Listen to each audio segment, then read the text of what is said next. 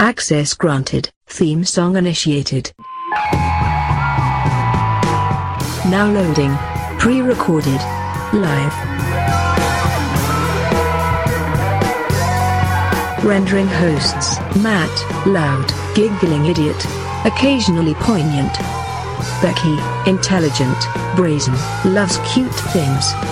Joe, confident, inappropriate, can't locate button. Launching podcast.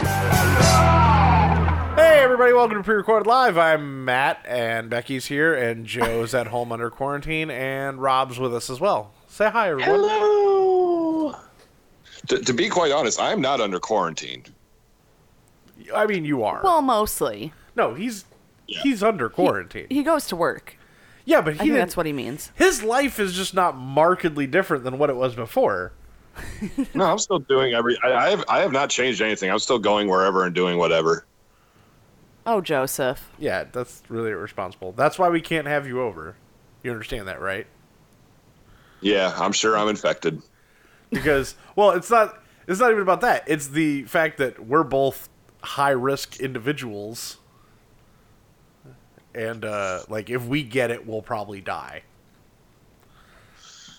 so It's You're a lot. sure it's a lot that? more probable. Well- Well, I'm immunosuppressed, right and Matt. has everything wrong with me Yeah, So Matt's just are a you hot off work mess. indefinitely then? who moi? Well, both of you. i'm still going in Matt's still going in, but he doesn't really have contact with people Yeah. because he's pretty much just there by myself doing prep yeah.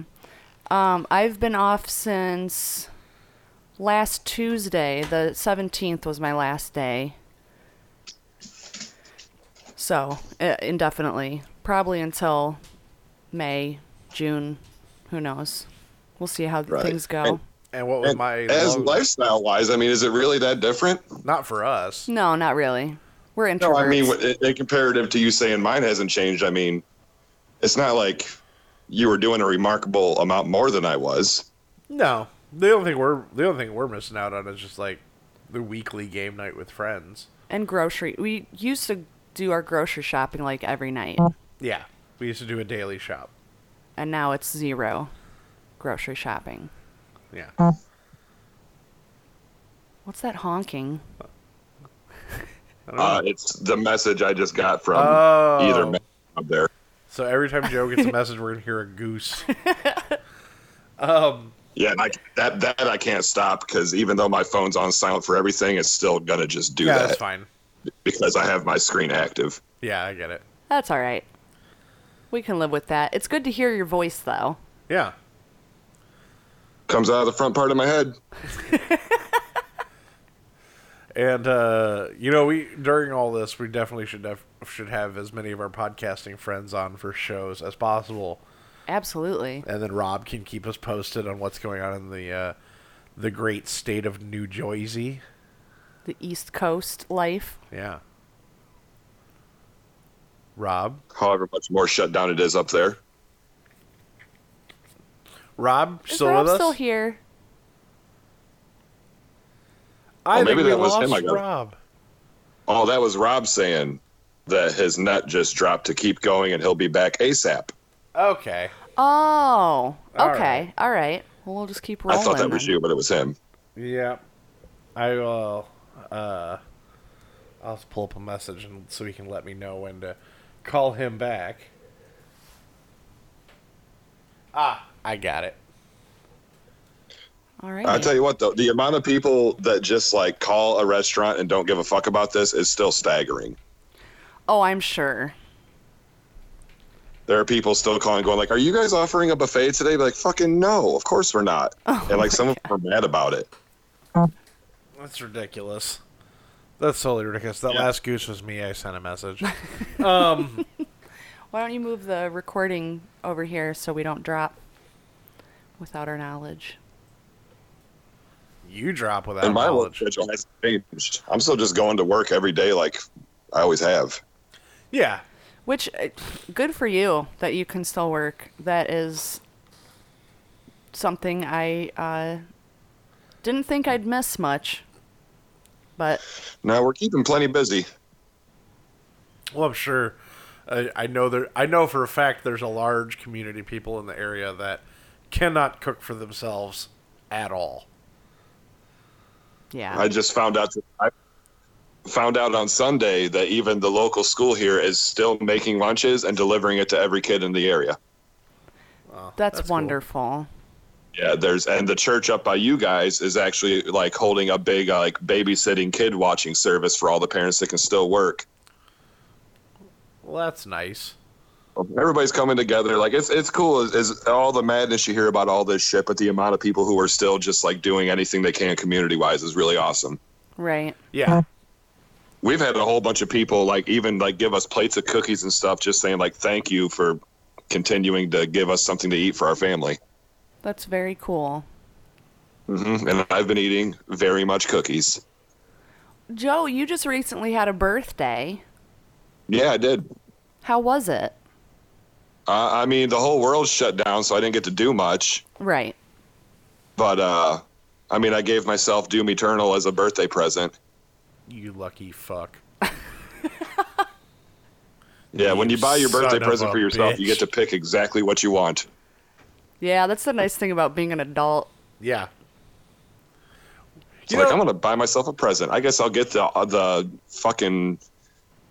Uh, You know what? And I guarantee you, this game is going to sell even more than it was probably projected to from the amount of people sequestered at home that can Oh, just sure. download it. I'm sure. Absolutely. That has to add to its numbers, on Well- top of the fact of how good of a game it is. Yeah, and those who uh, you know, ordered it to be sent to their house, like the physical copy, it's non-essential, so they're not getting it. So they might then how just bad? download it. Yeah, yeah. Buy it twice and just download it. Then have a physical version, which they'll probably trade in for another game. Right. I mean, you could still probably get a return on your digital one if it hasn't arrived yet. Like, or I Right. on your Maybe, physical, yeah. you know, like. All right, Rob's back with us. Rob, Hello. hello. Hi. Oh man, we lost you. I asked how things were going in New Jersey, and uh, no Oh, one could answer yeah. me.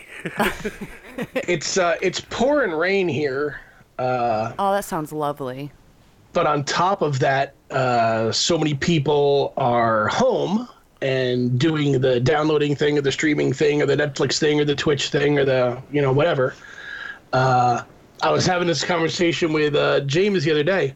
Uh, I'm paying for 200 megabits per second uh, from my internet company. On Sunday, uh, I was getting 0.4 megabits per second for about half of the day. Wow. So yeah, One of the benefits of living out in the middle of nowhere is I'm pretty sure most of my town buys like the cheapest possible internet, whereas I'm like, Sure. that is one thing. We I- all have 100. If you ask anybody, everybody runs at 100. Yeah, I not- think it's all they offer. Not me. I bought the step below business class. there you go. I was like, I want like 500 megabytes per second. and it was cheaper. Yeah, it was cheaper. I was actually considering upping my speed to 400 to try to mitigate the loss, but the modem that I get through my internet company doesn't like they would have to send me a new modem to support 400. So I'm like, well, that's not going to happen. Right. So- Well, we got some bonus because we made a stink when we got our cable at our new place, our internet at our new place installed. Because the guy was like, he was looking over our bill and then he was looking at our equipment and he goes, "You have the wrong modem." And I said, "What?" And he goes, "You've been paying for like, I think it was like 300 at the time." He's like, you're paying for 300 megabytes per second, and your modem maxes out at like two. So, Messed up. but we got a free modem. We got a free high speed modem out of it. So, There you go. yeah. yeah, you bitch enough will appease you in any way. Yeah. um. So Joe was telling us that uh, his life hasn't changed. Uh, before Joe got on and before he started recording, Rob and Becky and I were talking about how we're all probably gonna die. um. uh, yeah. for- Doom and gloom. for us with diabetes and immunocompromised systems and uh, in my case chronic lung issues and then lung issues that arose during can- cancer treatment Yeah, I I will die. and I have the the Hashimoto's. Yeah. So Yeah, I I I like to tell myself that I sh- you know, it won't be that bad. But there is a very tiny voice in the back of my brain that has gotten me to age 49. That is Right. like you will not make it if you get this. right. so I'm like, okay, you know what? Cool. Uh, yeah. So I I spent one whole day, uh, well, I'll say four hours of that day, uh, with uh, a T-shirt and then a do rag over my face because I was in my car with a bottle of Clorox. Basically, going over the dashboard and the windows and the handles and the stick shift and everything else. And then I had to leave the windows cracked open so that when I went to get food the next day, I wouldn't immediately get in my car and have my eyes bleed from the lingering bleach smell that was trapped in my car. But uh, yeah, it uh, it's uh, mildly terrifying. Oh yeah. You know, Yeah. I I am taking. I literally haven't been out of my house for more than like an hour uh, at any given day, and I haven't left my house the past three days. So Yeah, the only reason I've left the house is to go d- work by myself. So luckily, I'm in that. I, I can be in that position. Um, Have they approached you with the whole you might have to have a paper with you in- in case you're pulled over or whatever, saying like here I am an essential person or whatever? I don't think they do that in Monroeville. Yes, they do. Yep, they absolutely do. Oh, They've I got have- it at, at the dollar nothing- store I have heard nothing about it. Because it's going yeah, to be it's if illegal. you don't have to yet, it may be coming. Yeah, it's illegal to be on the highways if you're not going to an essential place or work for an essential place. Well, I'm sure I'll get taken care of. My bosses are keeping everything above the board, so that's all. Like my boss is making people check their temperatures before they come in, Good. and if he doesn't believe you, he will check your temperature when you get there. Dude, I'm checking my temperature like five times a day. And you haven't You know, even left the it sucks because I have seasonal allergies too. So like I wake up in the morning and I have a hard time breathing and I got a headache and my head, my nose is all stuffed up and I'm thinking, up, this is it, gonna die. Here we go. And go. I go in the bathroom and I take my temperature and like I usually run a little cold anyway. So I'm like, oh okay, you know, 97.1. All right, not a big deal. And then it's like like I said, it's pouring outside today, so everything's kind of running colder. So even though I have the heat in my house set for like 68, there's a little bit of a chill in here. So I'm like, am I catching a fever? And I go take my temperature and it's like up 98.9. I'm like, oh my God, oh my God, oh my God. I like start freaking the fuck out. I know that feeling well. Uh, I was just on uh, the Odd Dad Out podcast uh, for the last two weeks doing an interview, and uh, in the first part of the interview, I told him as you know, since the cancer and everything, and especially now with this, everything my body does, it convinces me immediately I'm dying.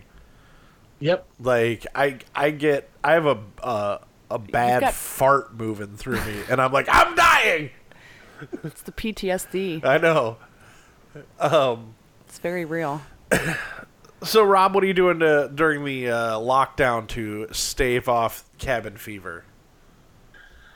Uh, well, I had I did some uh, like landscaping, I guess, around my house.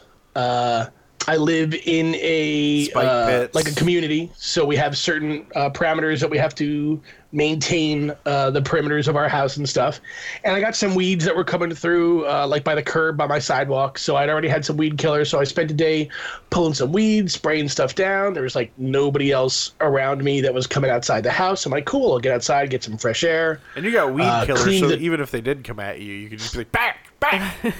yeah. Cleaned the dryer vent uh, on the outside of my house. Went over all the caulk on my windows and stuff. Uh, my Steam library has grown by like four or five games, uh, none of which I am any good at whatsoever. uh, I, I found out, uh, I re found out how horrible I am at first person shooters because uh, I play me some uh, some Hearthstone and since they're Activision, now they have uh, Call of Duty Warzone, which is basically Fortnite but in the Call of Duty universe. And I'm like, ah, it's a free download, free to play. Cool. Right. Let me check this out. So I download it. You go through like the you know the whole tutorial training mode kind of thing, and the training mode does what it's supposed to do. It makes you feel like you're a badass. I'm like, oh, okay, cool. Join match. Three, two, one. So how does this bang? Dead. That's that's Well, why I don't play those fuck. kind of games. Four more matches like that. I'm like, yeah, I think I'm done for the day on this. It's yeah, yeah, I'm just horrible. I think I played Fortnite for a grand total of like ten minutes. like I, I, I went to go play with the Be the BTI guys, and after like two matches, I was like where I just died really quickly, and I was like trying to be careful, you know. I'm- Yeah. I'm, like trying to be smart about it because I used to play a bunch of Counter Strike in the dorms back in the day, so I'm just I'm going about doing my thing, and then suddenly I'm dead. Like what, 30 seconds into the first match, second match, like two minutes in, I'm like, all right, I'm not dead after 30 seconds. I haven't accomplished anything, but I am not dead, Yeah. and then I'm dead. And I was just like, you know what, guys.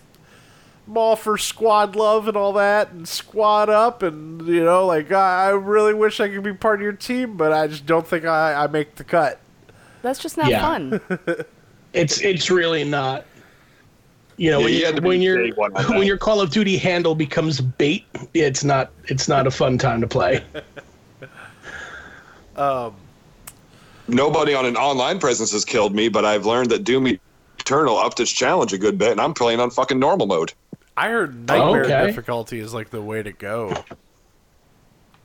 That's what I heard. Yeah, it's fun. I generally start every game on hard mode. That's just how I just most games I do. And this one I'm like, "Ah, I'll play it on normal just to see how this is going. And boy, it'll surprise you. I mean, every enemy is gunning for you, but I do like with the bigger screen and the more enemies on the screen, a lot of them are fighting each other as well. Oh, that's cool. Huh. Yeah, if there's ever a time where it's like a straight up hell spawn enemy, it will attack any of like the human enemies that have turned into like, you know, the hell spawn that they are. So any of the Right. soldiers that have been possessed, now they're fighting the imps, or vice versa. Huh. There you go. So it's kind of fun to aggro up fights with them. And uh, Cacodemon, I don't remember if you guys remember in the first game they would just spit stuff at you. Well, now they have lunging bites of like huge range, and they will kill you in two hits in about one second if you let them. Oh, Becky, your inability to provide that game for me is uh, really upsetting. Excuse me. I can't help that I'm unemployed and super poor.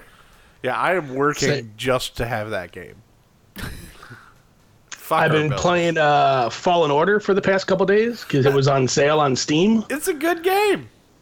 It's a very pretty game and it is a very fun game, but like I'm the opposite of Joe when it's uh, like choose your difficulty. I'm like, I don't want to pussy out and be the guy who went through the first run on story mode, so I'll go one step up from there. Right. Man, I'm gonna tell you, I'm getting a little frustrated with how far apart some of these save points are. Yes. the fact that you can okay you can heal yourself but it's like a 15 second process Yeah. to actually heal yourself and you usually need that in the thick of battle which doesn't happen uh, i fight my way finally through like seven stormtroopers down this slidey ice forest path thing I know where you're get at. to the end two hit points left and some fucking dirt mole climbs itself out of the ground next to me and hits me and knocks me off a cliff yeah. and I go back a mile and a half to the last save point. Oh, mm, no. That's when I'm like, okay, what other game am I going to play today? Um, Joe and I, when we reviewed the game, we both kind of had the same opinion, which is that uh, Jedi Fallen Order is, like you said, a very pretty game, and uh, it. But we both agreed that it was a game that was going to be defined by its sequels because it, right now it, we both agreed that it felt like a bunch of borrowed mechanics cobbled together to create a Jedi game. And it's not that it's unplayable; it's a fu- it's a it's a perfectly fine game. Um, like, but it doesn't do any of the systems it's taking from other games as well as the, as the games it's taking them from. Okay. You know what I mean? Like the combat is obviously very Dark Souls slash Bloodborne slash Sekiro inspired. Where you're managing stamina, you got to have like per, like proper parry timing. You know, a lot of like it's it's defensive based, but it doesn't do the combat as satisfying as Dark Souls does. Okay. Like I never in, in Jedi Fallen Order, I could never find the the proper rhythm for like a single attack. You know what I mean? Like just to hit my button and swing my lightsaber felt like the timing was always bizarre because I never knew exactly which lightsaber move he was going to do or like, you know, like if he was going to attack in the right direction. It just did not feel as properly weighted and like kind of paced as Dark Souls combat. And the other thing is that in Dark Souls, you know, you you block an opponent's attack or you parry their attack, you get a chance to kind of counterattack. And in Jedi, Right. there's there's a lot of instances where you can perfectly parry a blow, but until you get the thing in the skill tree that gives you slow down time when you perfectly parry, you just like you perfectly parry, the guy takes a stagger, and then before you can get an attack animation registered and following up from your block, he's already attacking you again. So it feels like you know, at a certain point, I, I I got upset with the fact of like I'm supposed to be a Jedi, I should be faster, more in tuned than these guys.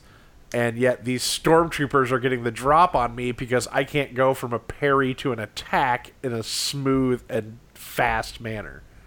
Yeah, the attack does feel very button mashy.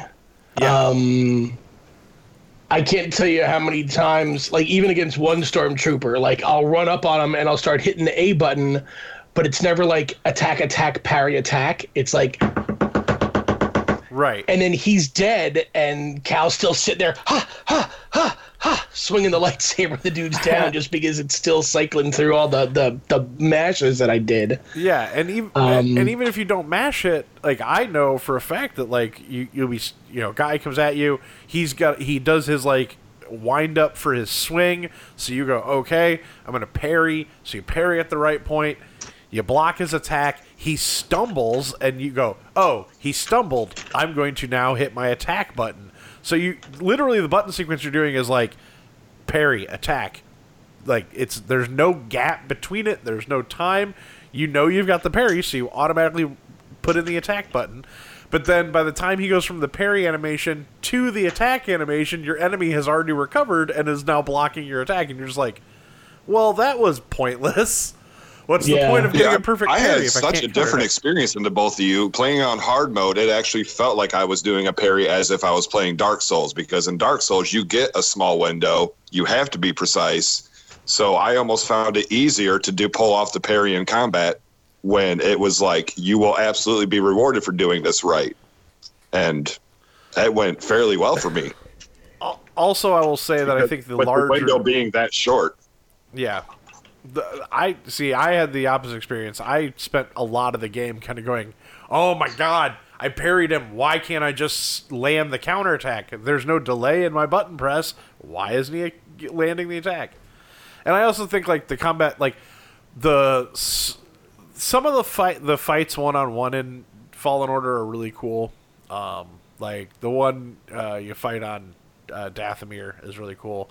The one on one fight, but I feel like again the the larger enemies in the game, the large the large scale bosses play better than the smaller bosses because like Dark Souls, like uh the the smaller enemies uh p- their animations are a lot harder to track and like it seems like especially the final boss in the game it just seems like oh so my job is just to die because you're not giving me li- literally any windows to get anything done that was the, Right. the that was the fight i had the most trouble with in the game is just like this I have no place to attack because I'm spending all my time watching your animations, and then three of your animations have the exact same wind up, so I have to wait longer to decide what to do. Yeah. I, I like Jedi I mean, I'm Order. enjoying it so far. I like some of the mechanics for it. Um, I blow through all my force. I will slow the fuck down out of everything with that little force pause thing. Yeah. So I'm constantly blowing through that. But it's cool. I haven't been to Dathomir yet. I went right from uh, the starting world that you're on to Zeffo. Um, and I realize I'm way late to this game too, but it has been a very long time since I have convinced myself that it's okay to spend 60 bucks on a video game. so that. it's on discount for Steam this week for like 37. So I'm like, yeah, you know what? 37 I can spend. I believe I got it fifty percent off, and that was probably the only reason I even. Oh, there able you to go. Yeah, I, I would have done the same thing at that point. But there's a lot of games where I'm like, hey, that game's like, yeah, no, I can't spend 60 bucks on that. Not going to do it. Last night I played Horizon Zero Dawn, and I actually made it out of the first hour of the game, and I'm really proud of myself Wow. because most uh, RPG-ish games, like, I, I feel like I feel like, and Rob, you played D and D, right? Oh, yeah. Yeah, I figured you were you were into that thing. You seem uh, the appropriate level of nerd. Um, you know, the thing about a D&D game is you got to hook your your players, you know. And I feel like so many RPGs are just front loaded with boring tutorials and kind of like a general aimlessness feeling. Like one of the things I really liked about The Witcher 3 was that The Witcher 3 like by the time you, that you have control of Geralt, you feel like, okay, I got some shit to do. Whereas, like, Kingdom Come Deliverance, another game that I just started, and I, I do want to play, and I, I'm really interested to play it, but it does kind of start you off with just fart around town for a while.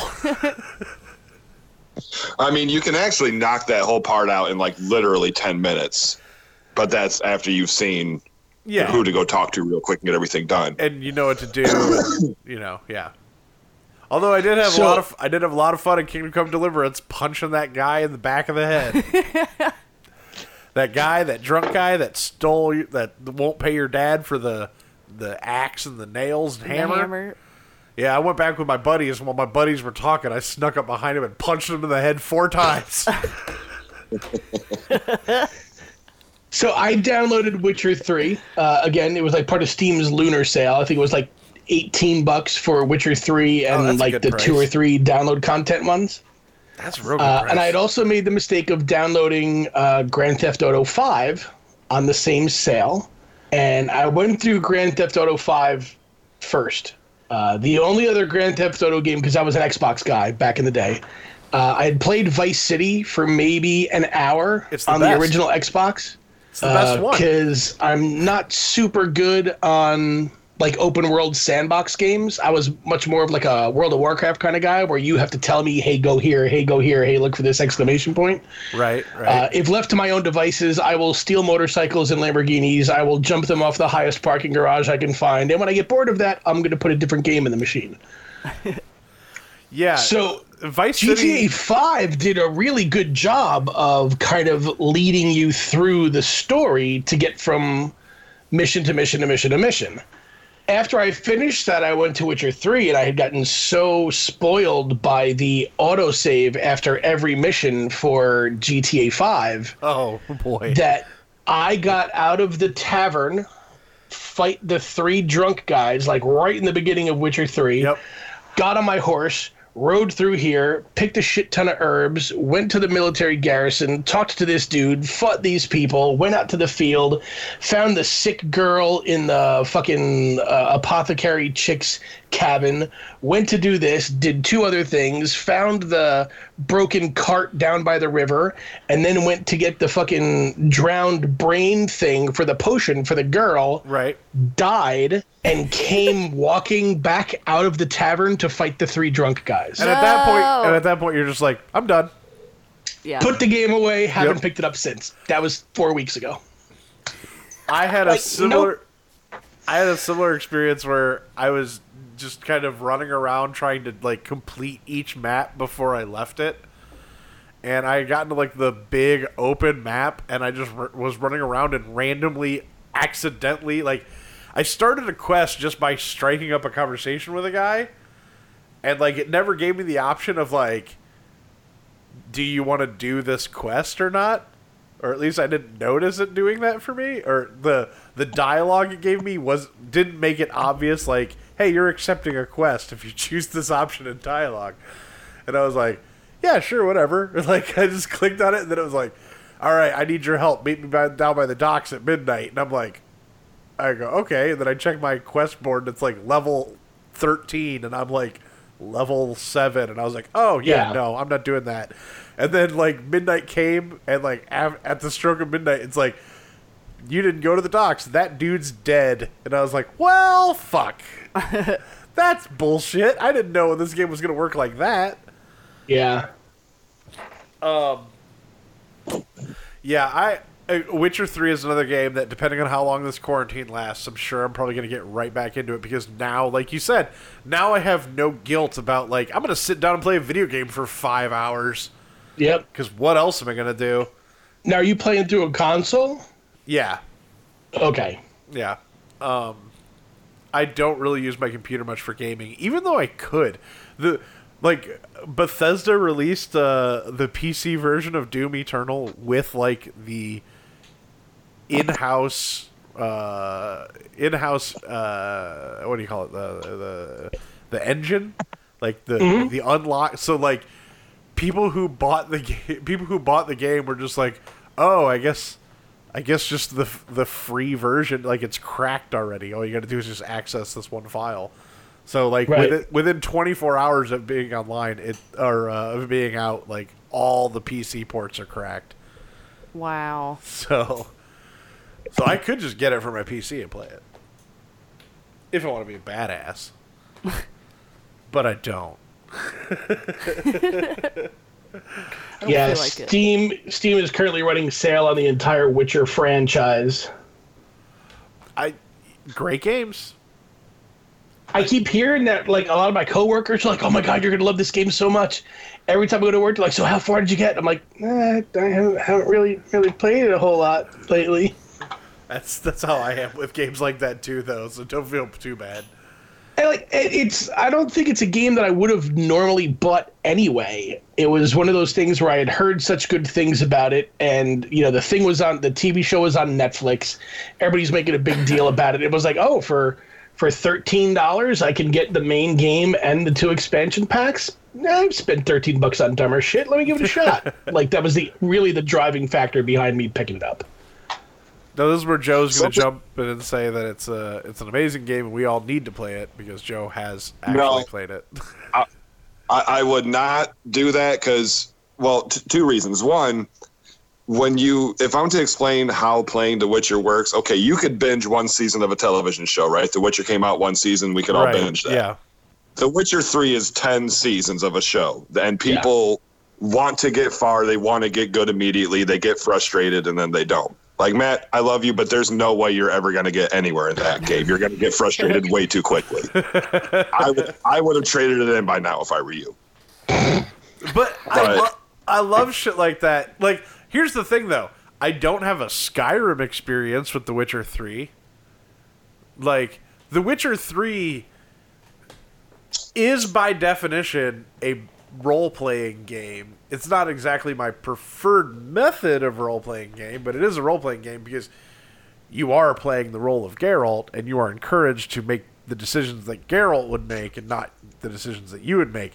Unlike a game like Skyrim where it's just like, yeah, you're super special chosen guy and you can do anything and your character has really no limitations or drawbacks to it. So just go around and just be the chosen one and Do whatever. do whatever. Doesn't matter. So yeah, I, I, I know that whenever I do get into The Witcher, it's going to be a long process. Same thing with like Monster Hunter World. That's another game that it's gorgeous. I really want to play it, but the problem, the real big problem before is just that like I only ever played video games for like an hour at a time and maybe like two days, three days a week. So if I have a couple of busy weeks, I forget where I was in the game, and then when I go back to it, I'm just like, no, what was I doing? I don't remember. I don't want to do this. I want to play car soccer. Oh, Rocket League. I love Rocket League. That was like the so I have an Xbox One S that I bought when I was living up in uh, Union, town I was in before here, and I had uh, Madden 18 came with it. Uh, I bought Rocket League. I bought WWE 2K19, which I played for like 20 minutes and then put down because that game is horrible. Was that the mega Uh, broken one, or is twenty the super broken one? I don't know. It was like the only one I'd ever played, but I had friends out in uh, Chicago who played it like all the time. So I'm like, cool, let me get this again. No, it was absolutely like the the the key mapping was ridiculous. Like when you pull up the little image that shows you, hey, this is what your keys do. It was this is what all of your keys on your Xbox controller do if you're standing still. This is what they all do if you take a step backwards. This is what they all do if you take a step forwards. This is what they all do if you're laying down. Like all 20 keys did something different depending on your orientation in the ring or whether you I was like, you know what? No, can't deal with it. It's the same symptom every 2K sports game suffers of. Like their basketball games are the coolest thing I, that has ever been made of that type. But you would have to be able to play nothing else and really memorize all those controls. I played one of those WWE games, and where I did find it fun, I ended up finding out it's nothing but reversals. That's the whole game. Yeah. It's just reverse. It's just always reverse everything. And I was like, well, okay, I'm glad you have a reversal, but that's like the whole game is predicated on it. Right. And there's It's, it's all I counters, all counterattacks, all counterattacks. story mode was infuriating. I'm playing a wrestling game. I'm to deduce by the fact I'm playing a competitive, what you can call a fighting game, that you should win your matches. Yeah. And that's not at all what it wants you to do. It wants you to play it like the television program and like take a dive at minute number four or make sure you lose by him doing this. I'm like, no. Yeah. You can get rid of all that crap and just let me play a game that I can just like try and win the match. And then I found out that's how they operate and I lost interest entirely. There, Yeah. ha- there hasn't been a good wrestling game since the days of PlayStation, like one or two, in my opinion. Well, Matt, let's be fair here. Have you ever played a wrestling game besides creating characters? I will answer your question with another question, which is, what's the point of playing a wrestling game if you're not going to create a wrestler? Right, but did you ever create a wrestler and play the game with him? Or did you just have like a no, memory yeah, card? I, I full of I totally did that. made? I totally did that. I'm, I did. I'm not lying. A memory card full of wrestlers that you made is the equivalent to a trapper keeper full of D and D characters. I, I, it's true. I had a memory card. I, I had a literal memory PlayStation One memory card that was devoted to me and Noah's Nitro characters. Um, So I'm going to give you one better. The Dreamcast. Uh, I think it was uh, WWE Raw is War. Probably one of the best wrestling games for the time, and probably my second favorite wrestling game after. Uh, there was a Super Famicom one that you could play on the uh, Super Nintendo. That was like a port from the Japanese one, and that was fantastic. But the Raw is War one, you could create uh, a wrestler. You could go in and design their outfit. You could put text on the front of their shirt, on the back of their shirt. You could uh, piece together other wrestlers' theme songs and entrances and stuff to kind of customize your own. That was some serious level shit. The only thing that was terrible was the announcing because Yeah. it was literally like uh, Shane McMahon and JR recorded like five lines each, and that was it for the entire match. So it was just constantly them yelling the same stuff over and over again. And I like JR, but there's only so many times, whether it's a drop kick, whether you're thrown out of the ring, whether it's a punch to the face, whether it's, you know, uh, a kick out, oh my God, that you can hear that, and you're just like, okay, please stop. So, can we mute this or something? This is this is getting out of control. Um, Without question, did anybody get to play what was called? I think it was just called WWE All Stars. I think it was a PlayStation 3 release.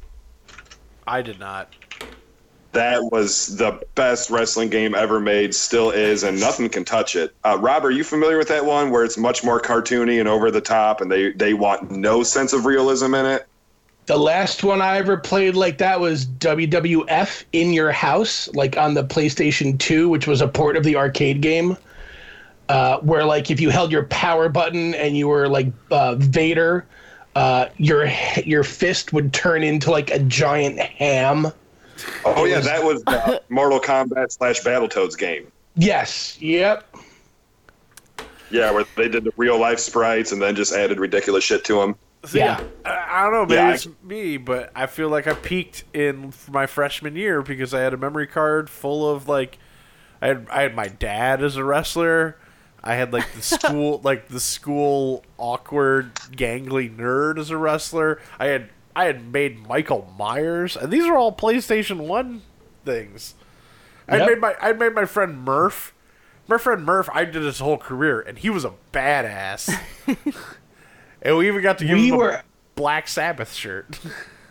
we were actually uh, me and a couple friends of mine had actually run uh, an online wrestling fed uh, like an e-fed where you would type out uh, like all of your mic works and interviews and stuff Right. so if if you were if you were wrestling joe Joe would send us his uh, his mic work. You would send us your mic work, and then the people who ran the Fed would compare the two and grade them, and then we would write out uh, a match and base the win loss off of who we thought had better stick work.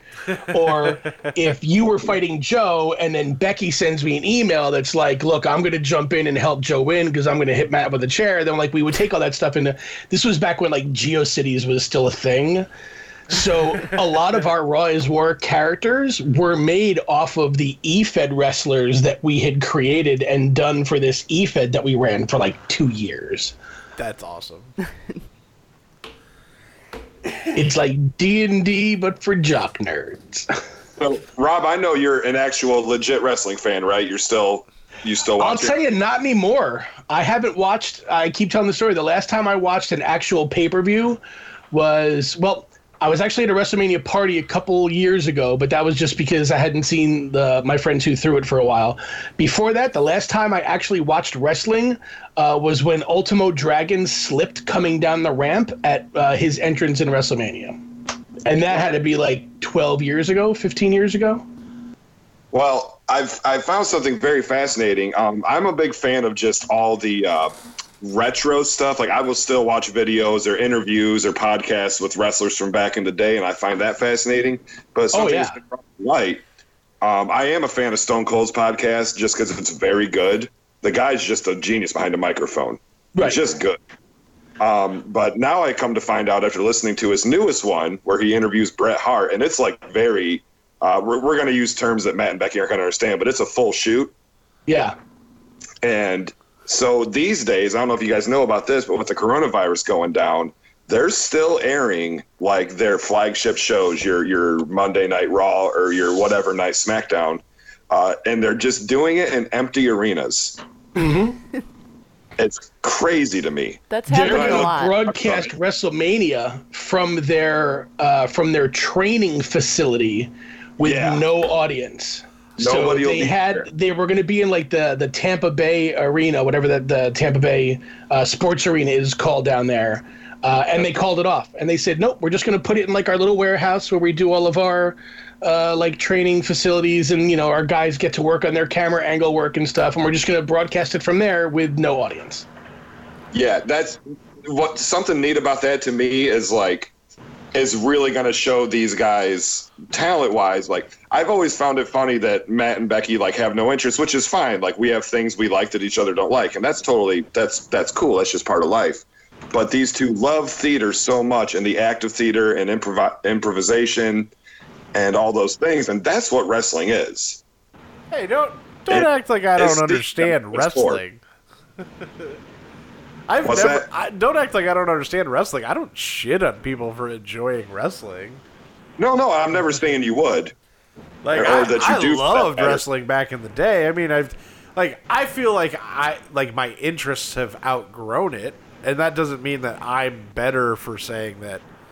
You know, I've outgrown it. I'm just saying like when I was a young kid, like I loved wrestling. I wrestled myself to like not you know obviously that kind of wrestling, but you know I did co- like uh, traditional athletics wrestling my whole life, and I loved those things. Hey, how come the quality's getting all choppy? oh, I don't know. I don't know. It might just be the audio ducking on Skype. It does that sometimes. But I don't know if you guys heard, but I heard that uh, because ESPN is owned by ABC, and ABC used to be the company that aired all the old WrestleManias. That ESPN is now going to start airing like all the old classic WrestleManias. I, I don't know if that's because the amount of PC stuff that would never fly today, that stuff's riddled with it. Yeah. It's full of chauvinism and racism and just every word you're not allowed to say, everything you're not supposed to do these days. That shit's riddled with it. But that doesn't. And I would be surprised if that happens because uh, they would save most of that stuff for the WWE network. Right, they because they it. need to get that money. Because how many people got it for like a month and then had their fill and got rid of it? But Yeah, I don't yeah. think the WWE network owns the rights to those those original WrestleManias. Well, they have the whole library. You see, when when the other companies went ass up, the WWE bought all of their content and their entire video libraries for pennies on the dollar. They own every wrestling thing ever. They have a archive of all of it, and they own every scrap.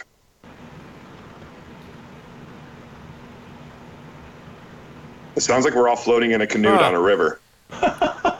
That sounds lovely. I wish it were true. Well, So, we need to. from We'd have it's to go like movies.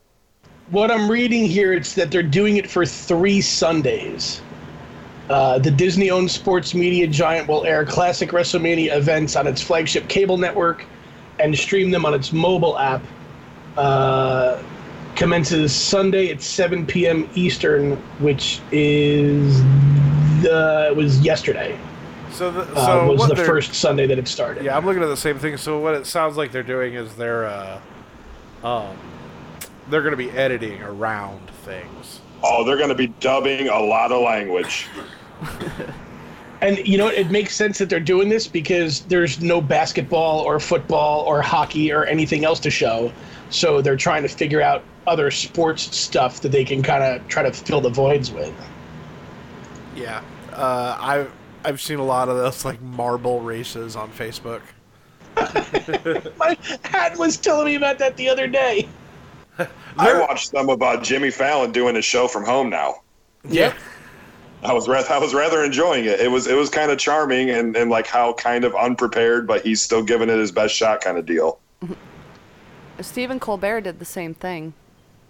I heard. I didn't watch that. It was something. He changed the spelling of his name somehow.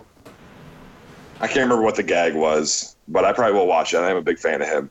I don't know. I just we were just watching it and he was in his backyard by himself. It was pretty awkward because he was still holding for laughs and there were no laughs to be had.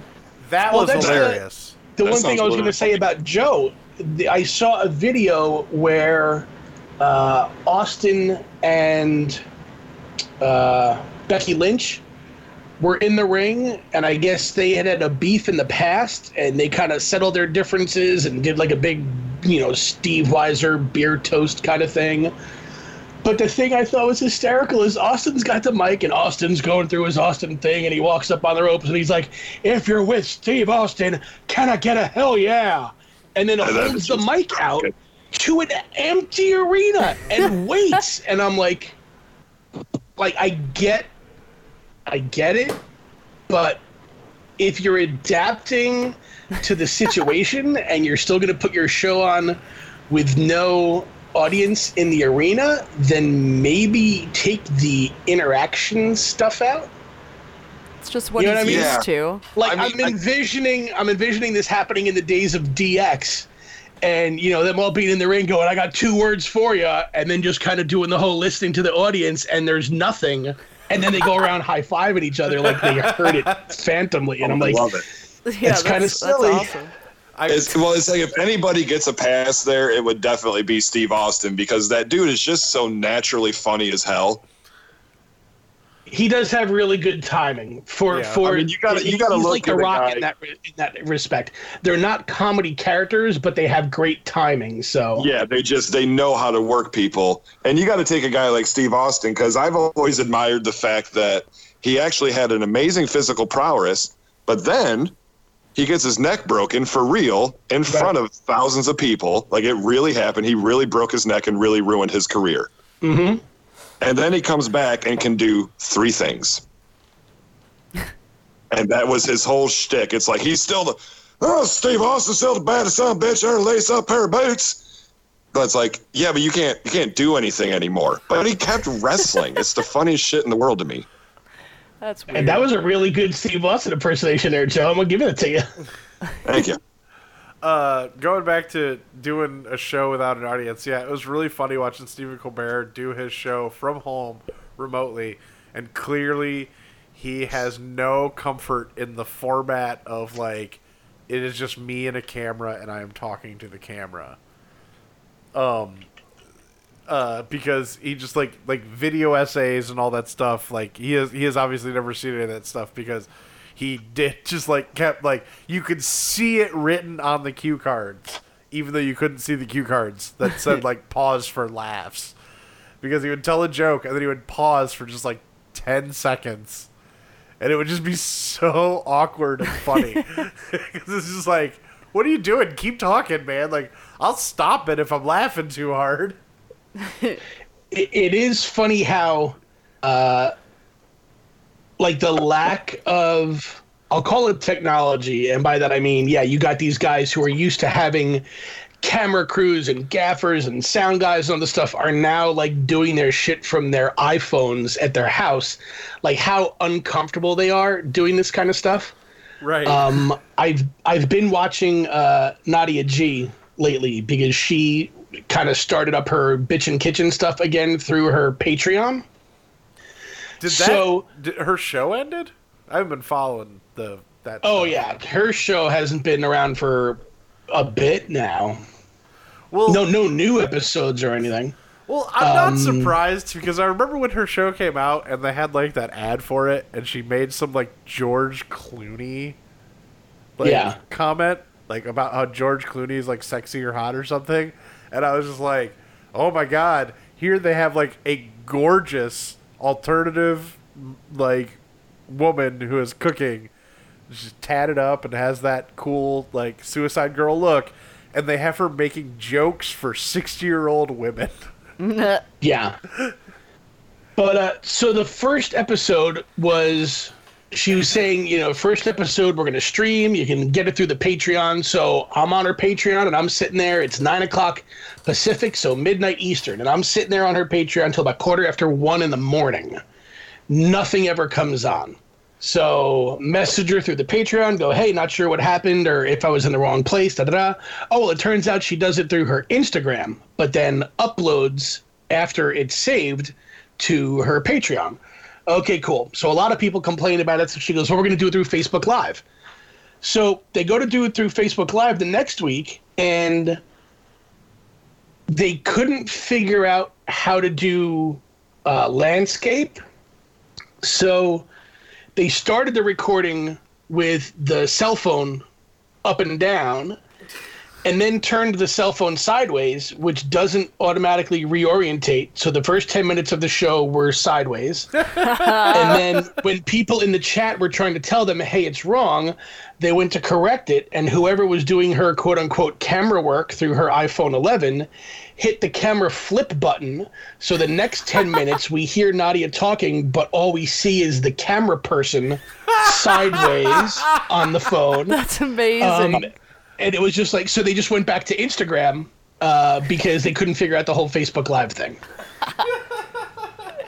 but uh, I mean, there's I got a friend who uh, his wife teaches uh, music lessons like in people's homes, and she's like, I don't know how I'm supposed to like you know teach people the flute or the piano when we're doing this remotely through a webcam and there's delay and you can't be right next to them i said i don't know why you're stressing about this. They don't know how to take remote lessons. So it's not like you know you're going to be trying Right. to teach them and the seven year old on the other end of the camera is going to be like oh my god this is horrible. Like nobody's done this shit before. Everybody's got like a big uh, grace period to figure out how to make this shit work. Yeah. Hopefully, we'll all be a little more technologically smart. We could all just relish in this gift that we have in time here where we all can just watch everybody suck at being professional. yeah. It's it's pretty great. This is this is a gift. I'm sure it's humbling for a lot of people. I mean, this is a gift for me right now. Like, I've never done the podcast in my underwear on my couch, cuddling with my dog, smoking whenever I feel like it. yeah. That sounds like a dream. I'll tell you, it's pretty cozy. I think we might get some of that rain that Rob's talking about. I got the window open right now, and the overcast is getting darker and darker, as well as the Yeah. so- sun's beginning to go down. Yeah, it looks like it's gonna rain. Double- Uh, the, the northeast from us is getting snow today. We got a good inch last night. Yeah, we got we we sent that over to you. It was Yeah. dumb. You guys got your nor'easter out there in Jersey yet? I don't know what that was. That's that's my main That- accent. that's your main accent. Yeah. Yeah. oh, is that what it was? That's like it's my- and the old guy from Pet Sematary. It is. It's exactly the old guy from Pet Sematary, but it's also a rural Maine accent. Well, yeah, because every Well, every character. Stephen King, Okay. every Stephen King, everything has to take place in Maine, of course. Yes, exactly. And since Except for we're in- It it sounded like Arnold's and the Pepperidge Farm guy's love child. um, so anybody who wants to have a have a good time, this isn't this isn't PC. This is the kind of comedy you can't do anymore. But uh, uh, if you want to have a fun treat, watching Dana Carvey and Stephen Colbert doing some funny stuff, look up Skinheads from Maine from the Dana Carvey show. I'm sure is- that's funny. Boy, is Dana it. Carvey has a show. He had a show in the '90s. It's on Hulu. Yeah, it was it was like a Fox primetime deal too. It was like a big deal when it came out. It was in like that Simpsons hour block. Yep. Uh, there's a great documentary about it called the uh, called Too Funny to Fail, because that show, the Dana Carvey show, was like I think '92 or '93 it was made, and uh, it had Dana Carvey, Stephen Colbert, Steve Carell, um, uh, who else? Uh, I think Dino Stamatopoulos. I don't know. Anyway, if you watch the documentary, you will be you will be like, "This is insane! How many hilarious people that are now super big stars are on this show." But one of the sketches they did was Colbert and Carvey playing skinheads from Maine. So they're just sitting out on a porch, rocking in rocking chairs, Whitland Wood, going, "Storms are coming." Out. Weather's the only thing the Jews don't control. yeah. God. it's just, it's very funny. I, I especially, uh, I'd pre-recommend it now. Of course, it's you know, it's not PC. It's not something people get away with from, but it, it's, it's funny. It's yeah, just a but funny idea. clearly, clearly those uh, people are not hateful people. Oh, of course so- not. No, it's it's it's it's it's really funny just because it's a it's a funny premise. It's the kind of thing where it's just Right. like, do you think there are like old country skinheads in Maine, the most northern place in the, the U.S. Just sitting on their porch being racist, as, as they are wont to do. as they're wont to do. I damn near blew a funny fuse the other night. I love watching old vintage um, SNL sketches that are luckily, for my sake, riddling YouTube now. yeah, And there's a bunch of ones like that were cut from the show, but were still fully filmed, which blows my mind because they're so much better than many things I've seen. But there was this fantastic sketch of like Kevin Nealon, Adam Sandler, Chris Farley, David Spade, um, Tim Meadows, like that that whole group Right. and they're all hanging out at the beach on this dock, and Adam Sandler's the only one with his shirt off. And he starts explaining to the other guys, guys, it's a beautiful day. Why don't you take your shirt off? Well, as the bit goes on, as he coerces each one, one by one, to remove their shirt, they have a horrible flaw that they hide from the world that they'll never take their shirt off the show. So, say Kevin Nealon takes off his shirt, his nipples are five inches long. Jesus Christ. and every one that goes is is like exponentially funnier than the other and it's the it's one of the funniest fucking SNL skits I've ever seen in my life. Right that's on. awesome. I have to recommend everybody watch that one. I was losing my shit. All right. Anybody else got a pre-recommendation they want to give out for the week? Uh, if you haven't been watching either on Hulu or on, I believe it's uh, Fox, uh, Lego Masters. I fucking That love sho- that show. That show is the shit. I, I love that show because it's it- like number one, I love Legos, and I feel like I'm pretty good at Lego. But uh, I watched the show and I'm just like, I could not do that. Like, no. It's in- impressive. Like in the I couldn't build, le- no matter how good I am, I couldn't build Legos for 14 hours straight. That's not happening. I could, but if you give I me mean- that wealth of options, I'll never be able to make a decision. dude, like the longest Great British Bake Off challenge I've seen was like four and a half hours. And here it's like, oh, you're going to build tiny plastic bricks for 15 hours. And then we're going to take it and we're going to blow it the fuck up. Like, Jeez. that show's crazy, but awesome. I guarantee they're spreading that out though.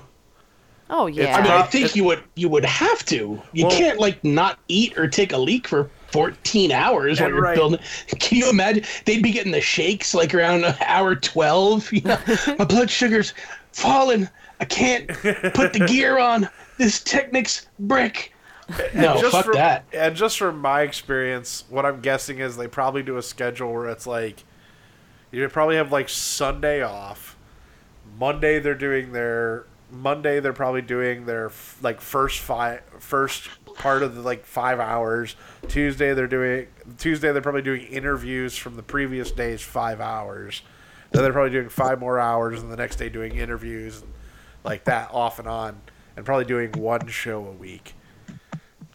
So they're because I know from experience that like uh like we were doing the food truck race, they were like, "Hey, you need all your clo- you need like multiple pair outfits of the same clothes." We are like, "Why?" And they're like, "Because people should not be able to tell Friday from Saturday." Because if we want to Yeah. use Saturday's footage for Friday, we, we need to be able to do that. you need to look exactly the same. So those people are probably like there. They probably spend a lot of time. It's probably a lot of hurry up and wait. You know, hurry up and get to the show, and then stand around while like, you know, Will Arnett talks to people and like things get all set up, and then they go, okay, now we're gonna do your entrance, and they turn on the cameras and you walk in, and then, all right, now we're gonna take a, a break for lunch, and then we're gonna come back and do the challenge. Yeah, you're probably right. We're uh we're in talks trying to get one of them on uh the podcast. Oh, that's awesome. nice. Yeah, I it's it's really touch and go because like they wanted a whole bunch of metrics and everything else and I'm like we're not really in it for the metrics. We're just, you know, we're out there shooting our shot. So let us know. Yeah. So we'll we'll see. But uh Well, good luck on that. I'm I, I'm really digging it so far. It's a really cool show. I yeah, I really enjoy. Becky, That's do you have awesome. a pre-recommendation? I, you know, I have not had a lot of luck uh, so far during this quarantine, as far as things I've been watching. Do you want Um, to give a, a warning? I yeah, I have an anti pre-recommendation. Ooh. Uh, American Horror Story, 1984. Yeah, I could have told you that show sucked from 20 minutes Well, into the first season. All right, all right. I've only ever seen the first season. I've heard horrible things about most of the seasons. And this is the God, I don't know, like the 14th season or something ridiculous. Eighth. No. Uh, it's further. ninth. Ninth. Ninth. Thank you. Uh, it's really bad.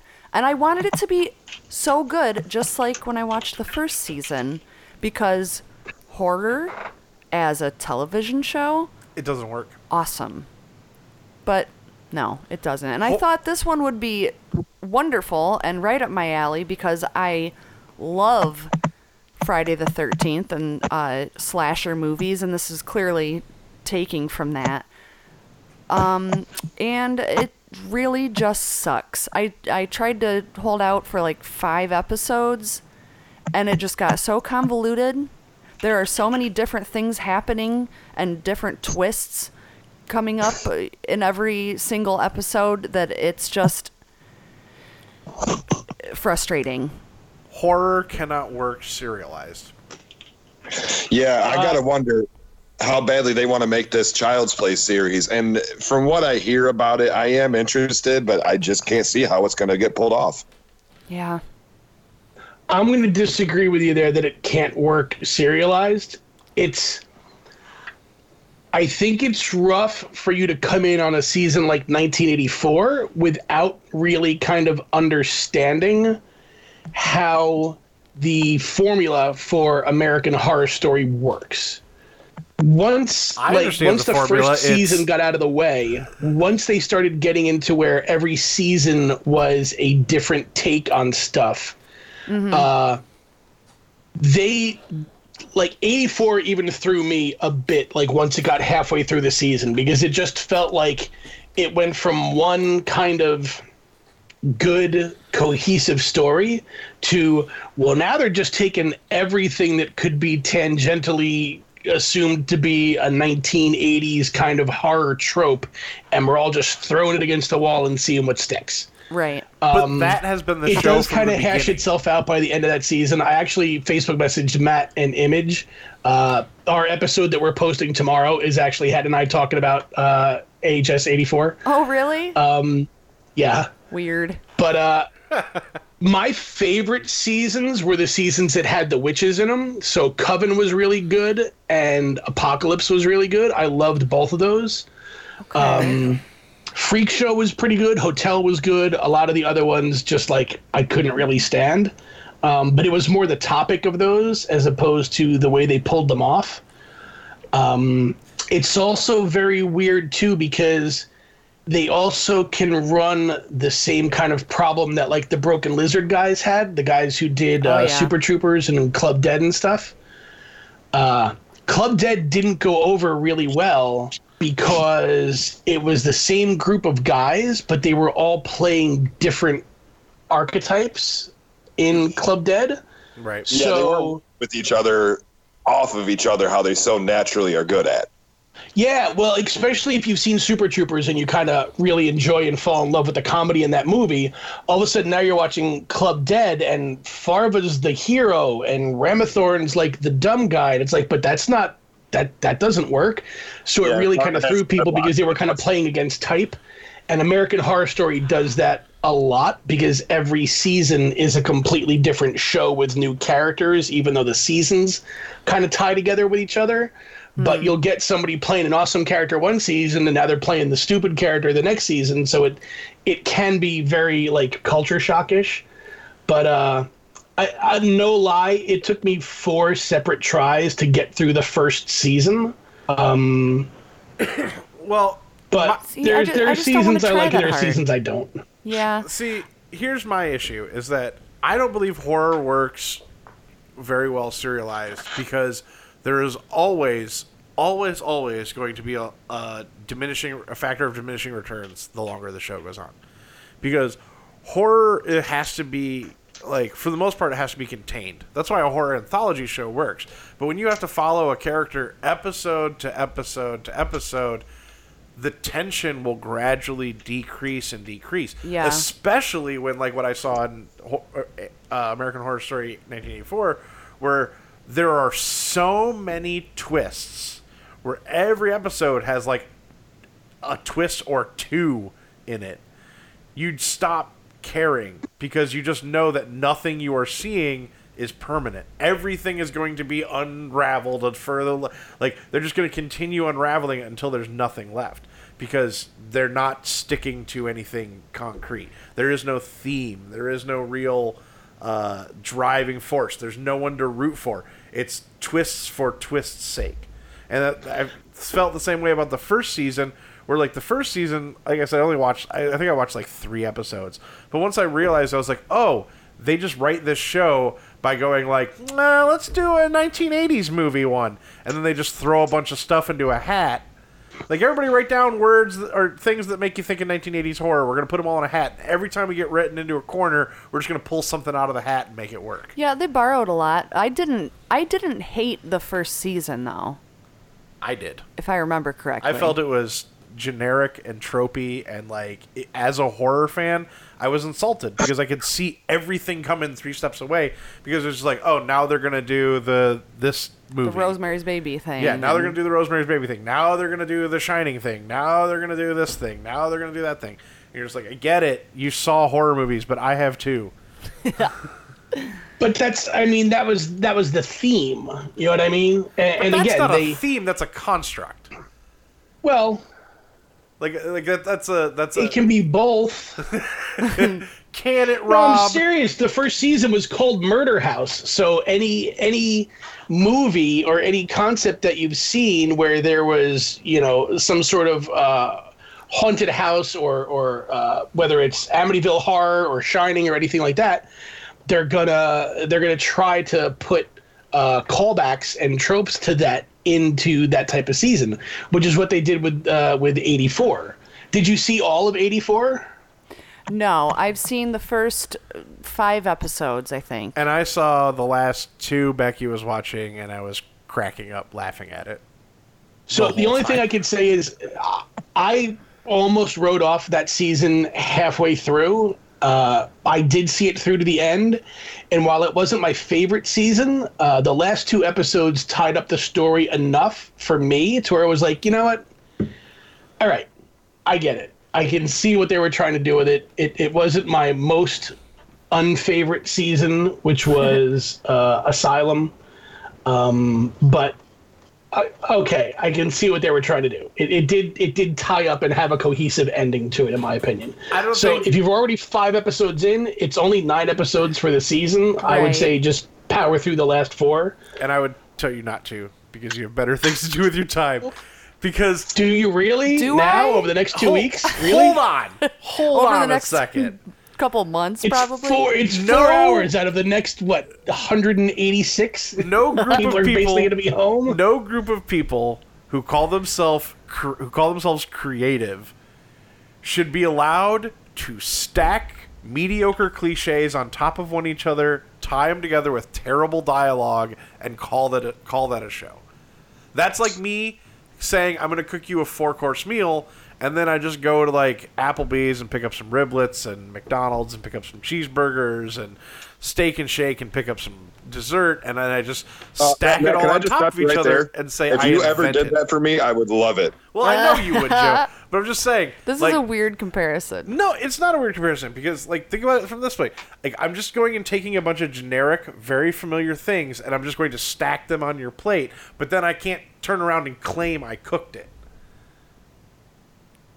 And that's how I. F- that's what I feel about American Horror Story is that they're just they're just taking creative things that other people have already done from good material and they're just transposing it into their thing and tying beat A to beat B with bad dialogue and uninteresting characters. There And- is a lot of uh, ridiculous they're exposition. ba- so basically, through- all the best parts of the show are coming from other sources, but they're putting it out there and saying, "Look what we made! Look at this impressive thing that we made." But it's like, no, but you just the parts that you did suck. The only things that are good in your show is the shit you are directly stealing from other places.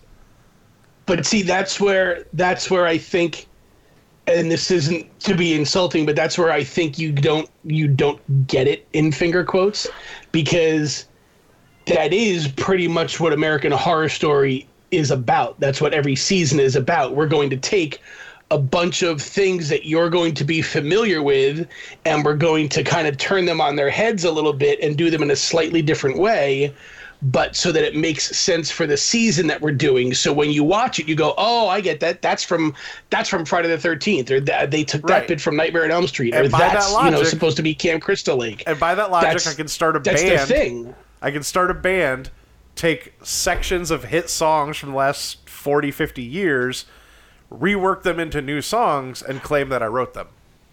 Yeah, that happens all the time. Yeah, well, yeah, that's and, not and foreign Good. concept. No, but it's like- not. But it's like like, okay, but like pop it's not like Oasis. It's not like Oasis just did Beatles songs and then claimed they wrote them. And that's how I feel about American Horror Story. Is it's like me going like, I'm going to write a hit song and I'm just going to take like this from She Loves You and this from like whatever and this from that and this and just take like five or six hit songs that all happen to have the same like keys and then just literally transpose their songs. but I don't think they're they're not hiding it. yeah, think that's the where thing. Rob's they're not. They're not coming claiming. There's a difference between theft and homage, and and what American Horror Story is doing is homage. What what Vanilla Ice did with Queen is theft. That's completely different. Homage um, is I mean, I see where you're coming from, Matt, and I get it. And I, I guess I guess it comes down to whether or not you enjoyed the story or the overall theme of any given season as to whether or not, hey, I thought that was really cool, but this they just ripped that shit off. Um, if you didn't like the season, then yeah, I think you're going to see it as the well, they just stole all the shit from everybody else and kind of merged it together. Yeah. Um, I'm not saying any any vision is wrong, but I can see where people who don't like a particular season can look at it and go, well, they just ripped all that shit off. Whereas people who really enjoyed it go, oh, I like how they made me think of this, or it was a callback to that, or this was an homage to that. So it, it just depends. Here's something interesting about 1984. Um, Chet, the character Chet, looks like Mm-hmm. Willem Dafoe's son. Like he could be Willem Dafoe's son. Oh, he was he's got a little bit of a creepy face going on. Yeah, He does have creepy face, but it's Yeah. bigger and more chiseled. yeah, Now, just wanna like get on, a right like a power lifter who chases parked man. cars in his spare time. what, Joe? Now hold on, Willem Dafoe is a chiseled man. He was chiseled from the most, you know, I I would say sharp piece of granite ever existing. Yeah. And me and Becky have man seen, is his, have seen his balls and cock.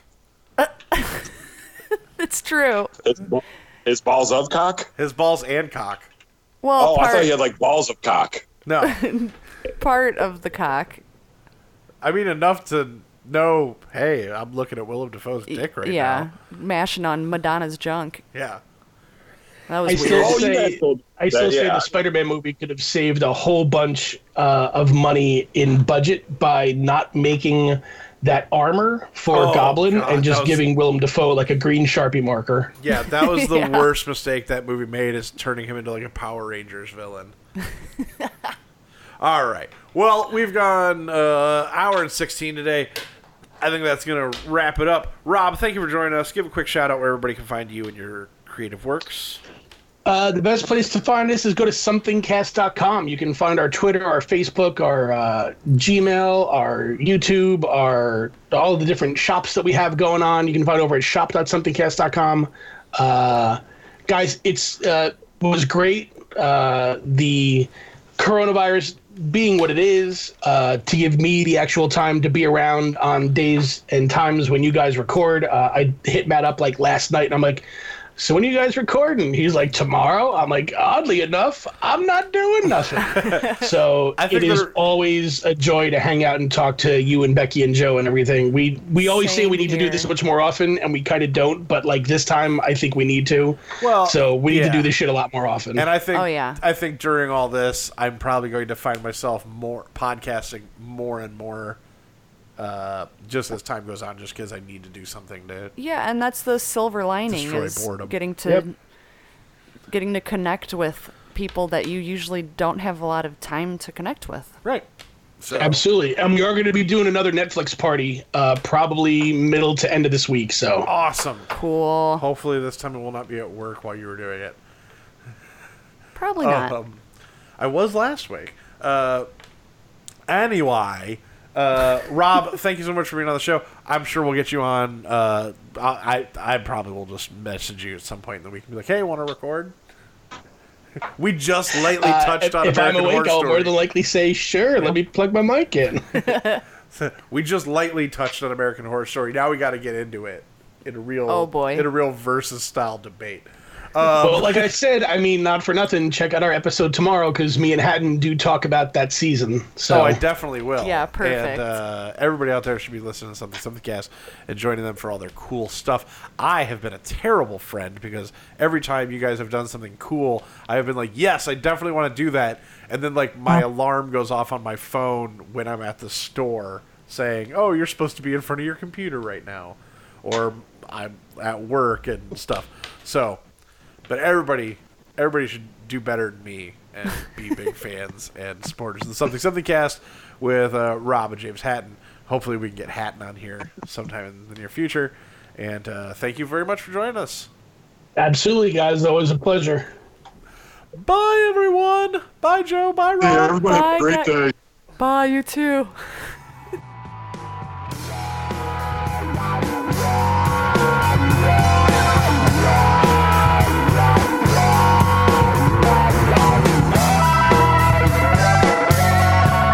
Pre-recorded. Live. Was performed by Matt Hyman. Joe Rusnick. Becky Hyman. Edited by Matt Hyman. Post production audio Adam Higgins. Recorded at PRL Studios, Monroeville, Ohio.